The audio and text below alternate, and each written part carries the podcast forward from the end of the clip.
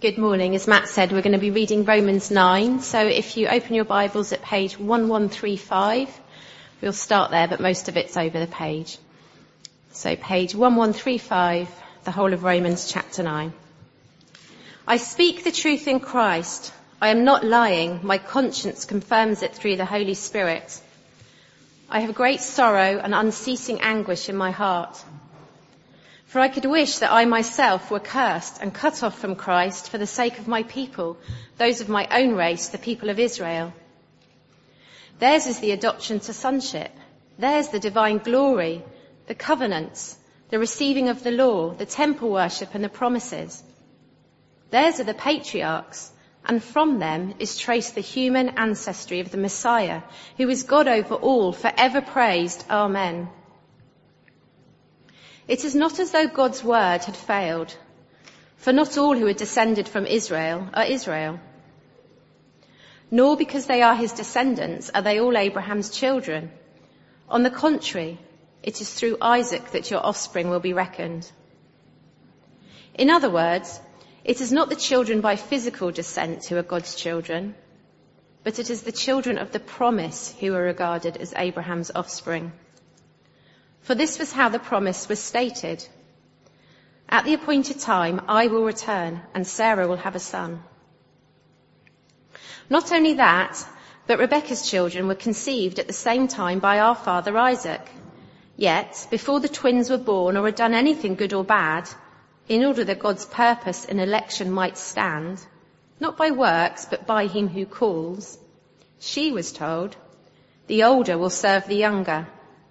Just as it is written, Jacob I loved, but Esau I hated. What then shall we say? Is God unjust? Not at all. For he says to Moses, I will have mercy on whom I have mercy, and I will have compassion on whom I have compassion. It does not, therefore, depend on human desire or effort, but on God's mercy. For scripture says to Pharaoh, I raised you up for this very purpose, that I might display my power in you, and that my name might be proclaimed in all the earth. Therefore God has mercy on whom he wants to have mercy, and he hardens whom he wants to harden. One of you will say to me, then why does God still blame us? For who is able to resist his will? But who are you, a human being, to talk back to God? Shall what is formed say to the one who formed it, why did you make me like this?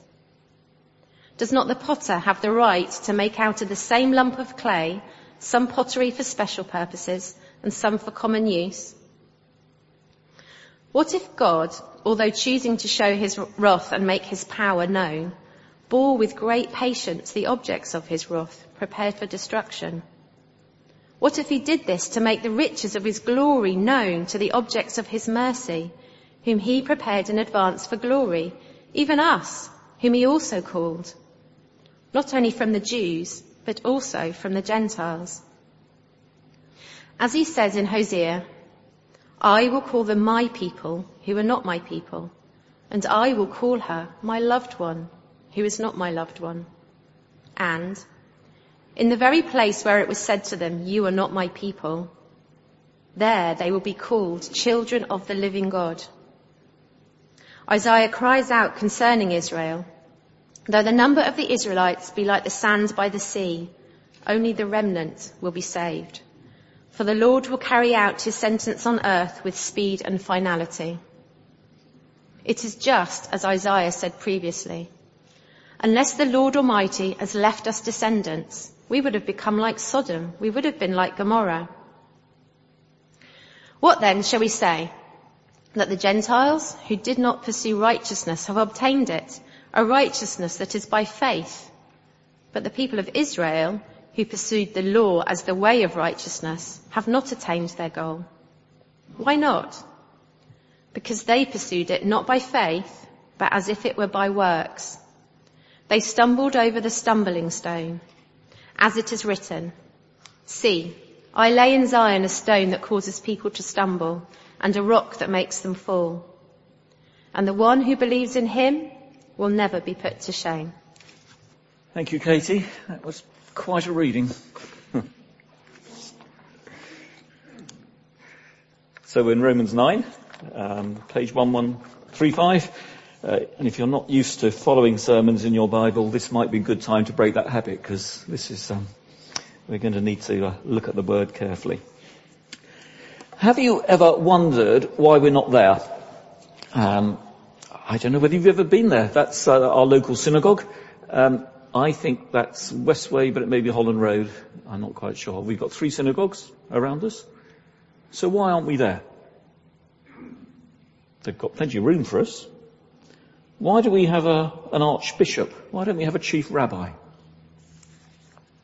May sound an odd question, but if you think about it, we spend all our time looking at a pretty obscure book about ancient Jewish history, and we worship a Jewish man called Jesus. So, why aren't we in the synagogue? And that's sort of what's behind those first five verses that Katie just read. Those first five verses of Romans 9. That's really Paul's lament that the, the mainstream Jewish leadership of his day had rejected Jesus. You see, in Jewish eyes, Jesus didn't, and he still does not, seem to fit in at all with what the Old Testament says about God and his plan for mankind. And if you read books like the Talmud, Jesus doesn't even get a mention because he does not fit into people's picture of the Old Testament. And that's why verse 6 starts with this sort of implied question, has God's word failed? Has the Bible failed? And it's a good question to ask. It's a good question still to ask ourselves, does the Bible back up really what Paul has been telling us so far in Romans? Paul's been saying that we're put right with God not by what we do, but by what God does. That's Paul's big message for us. And how does that fit with what we see in the Old Testament? Because for most Jewish folk, the Old Testament tells the story, doesn't it, of how God promised that a mighty nation, the state of Israel now really, would arise from their patriarchs.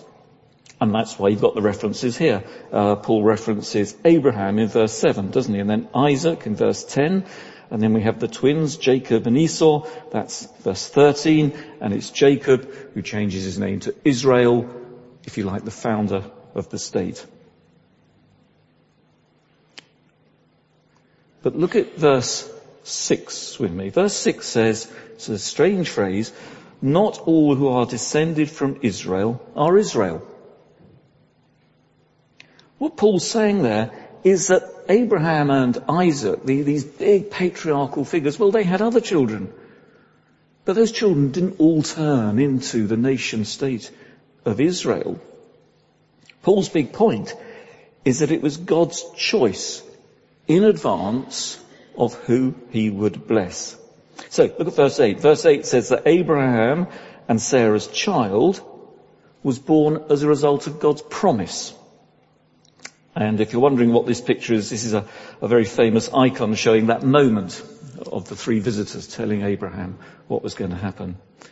Uh, and then in the next generation with Isaac and Rebekah, God chooses Jacob instead of Esau. They're twins, but actually Esau's the older one. But God chooses the younger one. He chooses Jacob. And in both those cases, neither of the folk involved could do anything about it. Sarah well past childbearing age. Nothing she could do to give herself a son. Jacob wasn't even born when we know that God chose him. So Paul is saying, you look at the Old Testament and what we see there is that we don't influence God. We've got no claim on God by our deeds or by our heritage. It's a good little topic to discuss with any Muslim friends you have at the moment as we go into Ramadan, isn't it? It's a really key point to engage Muslim friends and neighbours with. We have no claim on God. We simply rely on His mercy and His promise that He saves who He chooses. And that's what verse 11 means. Verse 11, Paul refers to God's purpose in election. He has chosen who He will save purposely elected who he will save. Now you're all looking very somber, but that's great news. This is better news than Brighton surviving in the Premiership. To know you have been chosen, to know you've been saved by the God of the universe is extraordinary, isn't it? It's a wonderful thing. I think, you know, we're all used to know what it feels like being rejected at times, don't we? Um, I do a lot of um, bidding for new work, uh, presentations in, in my job, and usually you don't get selected. You constantly get rejected, and it's not a nice feeling. And many of us will know that sense of rejection, sometimes much more serious situations than that, where it touches on family and, and close relationships. And the great news here is we don't need to fear that rejection. God has chosen us. He's promised that in Christ we are His children. It's a great thing to know. We all know that wonderful feeling of being chosen, don't you? I used to, uh, I was always uh, the last one who was chosen uh, at, at the teams. You know when they pick up teams and it gets down to the last two in the, in the PE class or whatever. Uh, it was always such a relief not to be the very last one. I was so pleased just not to be very last. Well, those who trust in Jesus are winners, chosen by God, top of the team, and we were chosen before even the world began. That's our wonderful, wonderful truth. And that is called, in theological terms, the doctrine of predestination, or doctrine of election, being chosen by God before we've done anything to deserve it. But it begs a sort of question, doesn't it? It begs the question, well that's fine, God has chosen these people, but that means he hasn't chosen others. And that doesn't seem fair or balanced, does it? But that's what 14 deals with. Verse 14 says, is God unjust? And Paul, I think in fairly typical fashion, bats it straight back. But what he says, he just says, not at all. Well, that's easy, isn't it? But it doesn't quite help us understand, does it? Is God unjust? Well, look at verse 16.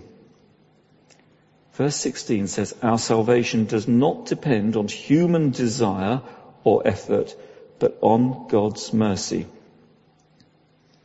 So it doesn't matter how much we want to be with God. It doesn't matter how hard we might work. The fact is God is too pure. He's too perfect. We can never achieve God's standards. So justice would actually see all of us condemned, all of us separated from God. You might say God is unjust because although we don't deserve it, He has mercy on us. But there we are. There's the hard truth. Sticking in that, uh, that chapter. Not everyone will be saved. There are many who would say, well, that's just not true. You know, everybody will go to heaven some way or another. God is love.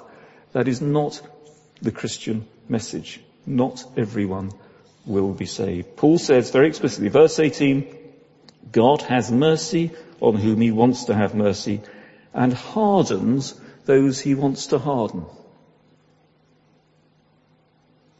That's not easy, is it? But Paul reinforces it with another image. Look at verse 21. He's talking about the potter in verse 21. And he says, some pots are made for noble purposes and some are made for common use. So there's your noble pot on the left. That's, uh, that was apparently discovered in someone's loft and uh, they took it to a junk shop and they valued it at 800 quid, so they thought they'd put it up for auction. Um, they actually got 43 million pounds for it. just astonishing, isn't it? Um, the thing on the other side is not so glamorous, is it? My parents used to have those under the bed. I mean, we, we still had, we did have toilets in the house, but they, that's what, you know, older generations had. Some, some made for glory, some for common use. Sorry, some for glory. That's verse 23. Let's get back to, away from pots. Some pots made for glory. That's verse 23. And then verse 22. But some are made for destruction. Some for glory, some for destruction. And the example that Paul uses is Pharaoh. He says Pharaoh opposed Moses, and that's in verse 17. And he says God hardens his heart and Pharaoh's destroyed. We go back to the same idea. Some are chosen and some are not. And we need to be clear that this is a Bible truth. This isn't a random verse in Romans that we're coming across. It's not some sort of crackpot theory uh, of Paul's. Uh, let's give you an example. Uh, small group central the other week, we were looking at Jesus talking to Nicodemus. And Jesus says, God loves the world so much that he sends his son that those who believe in Jesus will be saved. And then he goes on, it's a bit we sometimes don't read, but that those who reject Jesus stand condemned already. It's a bit like Brexit. We don't like talking about that. Those who trust in Jesus are saved, but those who don't are condemned already. And that's difficult to manage, isn't it? But we need to step back a bit and see that in the right perspective. And we need to remember the character of God. Because of course God is love. That is God's characteristic. He loves us. Paul may liken us to pots, but God loves his pots. He wants us to turn to Christ. In Jesus, He died for us. He took His wrath on Himself, the punishment, so that we don't need to face it ourselves. But we need to face up to the fact that if we don't accept what Jesus did for us, then God's wrath is very real. And those of us who've been uh, here going through the, uh, the, passages in Jeremiah in the earlier series uh, will have seen that uh, preached there as well. So we have a choice we have a choice whether we face this wrath or not. And we know that because although Paul says God hardens people's hearts against him, that process starts with you and me. So throughout scripture, you don't see God hardening someone's heart unless that person has already begun to turn from God. So Pharaoh's example here. Pharaoh with Moses, he starts off opposing God's will as it's presented to him. And then it says God hardens his heart. So God allows us to turn against him and he then may harden our heart against him. So there's a warning there, isn't there? We need to be really careful, I think. We need to examine ourselves and say, well, what is my attitude towards God? Am I hardening my heart towards God? There's danger there. And we need to be aware of it with our, with our friends and our relations, don't we? If we're a follower of the Lord Jesus and we have friends who are hardening their heart, we need to, to warn them that there is a real danger there. Now, it's true too, look at verse 22, Paul goes on and he talks about objects being prepared for destruction. And that too uh, can look worrying. But an object that's prepared for destruction doesn't necessarily end up being destroyed. That Ming vase or whatever could easily have been thrown away as a worthless Peter tap. It might have been prepared for destruction, but it wasn't. And if you want a, a, an easy example of that that we see in scripture, the story we all know, Jonah. Remember, Jonah goes to Nineveh. Nineveh is prepared for destruction, the Assyrian city. And Jonah is so miffed because actually it's not destroyed. Because Nineveh repents and turns back to God. So some people will face God's wrath, but God's nature is to love and we have the opportunity to avoid that wrath. But if all that's true, if God's chosen, if He's predetermined, if He's hardening hearts here and calling other people there and choosing people, then you might sort of think, well, what's the point? Why do I need to do anything? I'll just let God get on with it. And that's the heart of Paul's last question. That's verse 19. He says, why does God blame us or he's putting that into his readers' heart minds, isn't he? Voice. Why does God blame us? Who can resist his will? So if God really is in charge, why don't we just go home? Why don't we just give up? Let God get on with it. Well, there are two answers to that. Paul gives a very direct answer, and then the other answer is implied, uh, and we'll just look at those Um, so look at verse 20. Paul says, who are you to argue with God? He's sort of putting us in our place, isn't he? He's sort of saying, just, just remember who you are and just remember how great our God is. He says, really, you're no more than a lump of clay in the potter's hands. Now, I did pottery at school for a while. I tried everything at school. Nothing really worked, and pottery was another one. And, you, and uh, have you done this? And you get your lump of clay and you, you, you stick it on the wheelie thing, and the wheel goes around like that, and the clay shoots off over there, and you get it back, and you put it on, it shoots off over there. When I was doing pottery, I don't know what shapes came out. It was bizarre. Uh, the clay didn't do what it was told. But the one thing I can say is that the clay never argued back. Okay? Because clay obviously doesn't argue with its creator. And if you read the commentaries on this, some commentators get a bit cross about this, and they say this is very poor uh, writing by Paul. Uh, it's very degrading to compare us to a lump of clay. But I think they've sort of got the point, but missed the point. Exactly right. Is a sort of degrading. It's Paul really getting that message over of the gap between us and God. It's, it's vast but the potter is in charge. And then the great news is that although we are no more than a lump of clay, we are not worthless. It's extraordinary, isn't it? God has created us, his pots, in his own image. So there may be a huge gap, but we are still in God's image. Every one of us is that lost sheep that the shepherd's gone out to bring back into the fold. So though there's this huge gap, we have a loving heavenly father who goes out, the good shepherd comes to look for us. Isn't that amazing? Remember how small we are and how great God is and yet he still comes and looks for us. So we remember how great God is. The other thing that's perhaps not obvious, but it's there, and you see it more at the end of this chapter, is that of course in our day-to-day life we still have free will. God is in charge. And we accept that. He is sovereign. But in our day-to-day life here on earth, we have free choice. You had to decide what socks you put on this morning unless you were mad. Because you don't wear socks.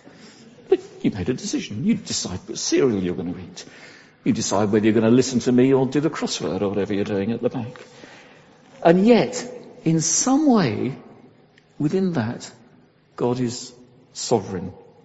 So we have God's sovereignty and we're exercising choice. And again, you're not just going to see that in Romans. If you really think of a really clear example of that, think of the life of Christ. Think of Jesus in the Gospels. Repeatedly, Jesus says, I am going to die. And he points to the Old Testament. He says, I'm going to be lifted up. I'm going to die. And yet all the way through the Gospels we see Jesus turning his face to Jerusalem, willingly going to the cross. Those two things are living together. God's sovereignty, his predestined, if you like, predestination, and Jesus' free choice. So we choose, we choose to accept Jesus or we don't. Verse 30 says that being right with God comes through faith That's our exercising faith. Verse 33, quote from Isaiah, the one who believes in him will never be put to shame. So we have the choice whether we follow the Lord Jesus or not. And for Christians, by the way, that also means God's sovereignty doesn't mean we just sit back, does it? We don't just sit back and let the world get on with it. We get involved. We are building the kingdom. We are telling people about the Lord Jesus. And we are involved. So we've got these two opposite truths. We have a God of mercy who saves and he's chosen us, not on the basis that we have to earn it, but simply through free will. And we remember that we are clay in the potter's hands. God is completely in control and we have our free will. And that, by the way, is absolutely at the heart of Anglican doctrine and Catholic doctrine those two things coming together. Now, if that confuses you, I was greatly helped by um, this quote that John Stott refers to from Charles Simeon. Charles Simeon was a famous preacher from the 1800s, uh, and he was talking uh, during the Industrial Revolution. Um, and I sort of summarise, but he said, he said, when I hear about the doctrine of election, he says, I rejoice. God has chosen me and I am secure in him. And then I hear how the apostles exhort me to obedience. I delight in that freedom of choice and action that God has given me. And he says, these two truths of election and freedom are like two cogs in a complicated machine. And they might be moving in opposite directions, and yet they're serving a common purpose as they drive the engine forward. They are apparently opposite, but somehow reconcilable as they serve God's purposes in accomplishing man's salvation. I found that really helpful. These two ideas of we are chosen, God is completely in control, and we have freedom as well. Two cogs in opposite directions, but working for our salvation. And just a final thought as an aside really, because uh, if all this is doing your head in, and you think, oh, I don't follow this at all, I'm always reassured by that wonderful scene at the end of John's Gospel. Do you remember? Peter is badgering Jesus about what's going to happen in the future. They're walking along the seashore and he says, I want to know what's going to happen in the future. I want to know what's going to happen to John. I want to know, I want to know this stuff. And Jesus turns to him and says, just stop fussing about that, Peter. Just leave that alone. He said, what you need to focus on is just following me. And if we find some of these ideas distracting or we start worrying about them, I think we take the words of Jesus there, don't we?